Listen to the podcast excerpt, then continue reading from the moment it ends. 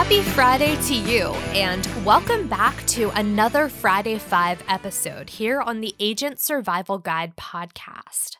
I'm your host, Sarah Ruppel. As I sat down to write this episode, and I sat down to write it many times, each one obviously later than the last, until I came to the realization that this was going to be a last minute episode. And that's the thing with the holidays. If you're going to take time off, there's a lot of work that needs to be done in advance of that time off. And our normal Friday 5 format just doesn't work well with items written on a Monday that you hear about on a Friday. But in the spirit of the last minute and procrastination station dwellers everywhere, I've got five last minute holiday gift ideas.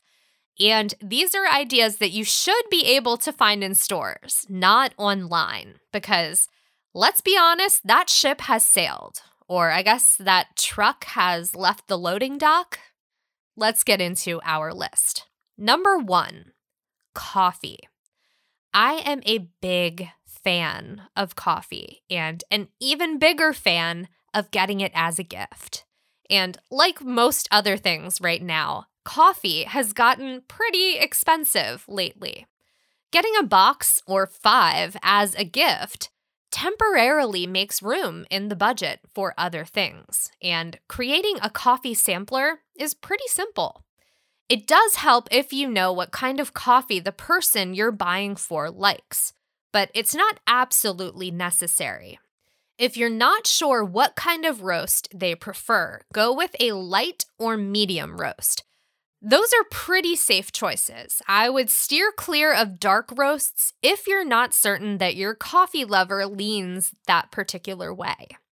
Another tip try to find out what kind of coffee machine they have. Can they use K cups or would they prefer a bag of grounds? If they're a K cup fan and you can only find bagged coffee, pick up a couple of refillable K cups to add in with your gift. To make a fancy sampler, add a set of fun mugs to the coffee you chose. And then for a deluxe sampler, put all of those gifts in a reusable storage bin or basket rather than a gift bag. Number two, a journal or sketchbook. Again, this one depends on the person.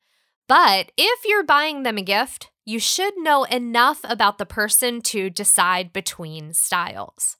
My dad is a habitual journaler from what he's planning for his garden, how his crops are doing that year, to just what happened that day. I get him a new journal every year, and I know to get him a lined journal so he can jot down those things. Now, if I were buying for my daughter or my husband, that changes the type of journal. They are both artists, so they would most likely get sketchbooks. Now, if the person you're buying for likes to write and draw, you could get one of each or try a dotted journal. The dots allow for straight lines and lettering, but they don't get in the way of creative drawing like lines tend to. Number three, card games. During the pandemic, we started playing all sorts of games Candyland, Connect Four, and I Found It, to name a few. But my daughter is getting a little older, so she can play more complex games. And if you haven't taken a look at the game aisle recently, there are a lot of new and fun card games. Uno is an old favorite with a lot of new twists on the classic game.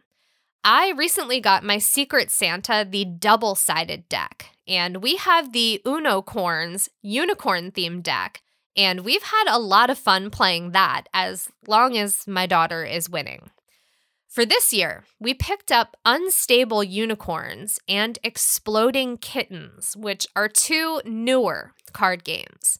And while old favorites are a lot of fun for grown-ups, picking out a new game to play with your kids kind of evens the playing field everyone takes on that learning curve at the same time, and it can be a little bit more fun for everyone. Number four, an instant mini camera like the Fujifilm Instax or the Kodak Mini. There's just something about taking photos in the moment and having them print out in real time. For those of us who remember the days before smartphones and digital photo sharing, there's an element of nostalgia in waiting for a picture to develop. And for our digital native children, there's a novelty to that same process. My sister has one of these cameras. I have asked for one many times, still haven't gotten one. But it's always fun taking those pictures when the family gets together and having that little snapshot. There are quite a few of my favorite photos that have been captured on my sister's Instax camera. Number five, when all else fails, go with a gift card. It's the gift of choice, right? I'll admit, I am notoriously difficult to shop for. I don't intend to be that way, but I'm really particular about what I like. At the same point, I like to give gifts that people can use. And what's better than a gift card to grab something they want in the moment when they want it? And even better, gift cards work when you're trying to get your parents or other couples you know a great gift. Get them a gift card to that restaurant they've been wanting to try. Give them a date night. Or get creative. If you don't know what to get for that family with four kids that has everything, maybe tickets to a local hands on museum and the offer to accompany them and help wrangle the kids.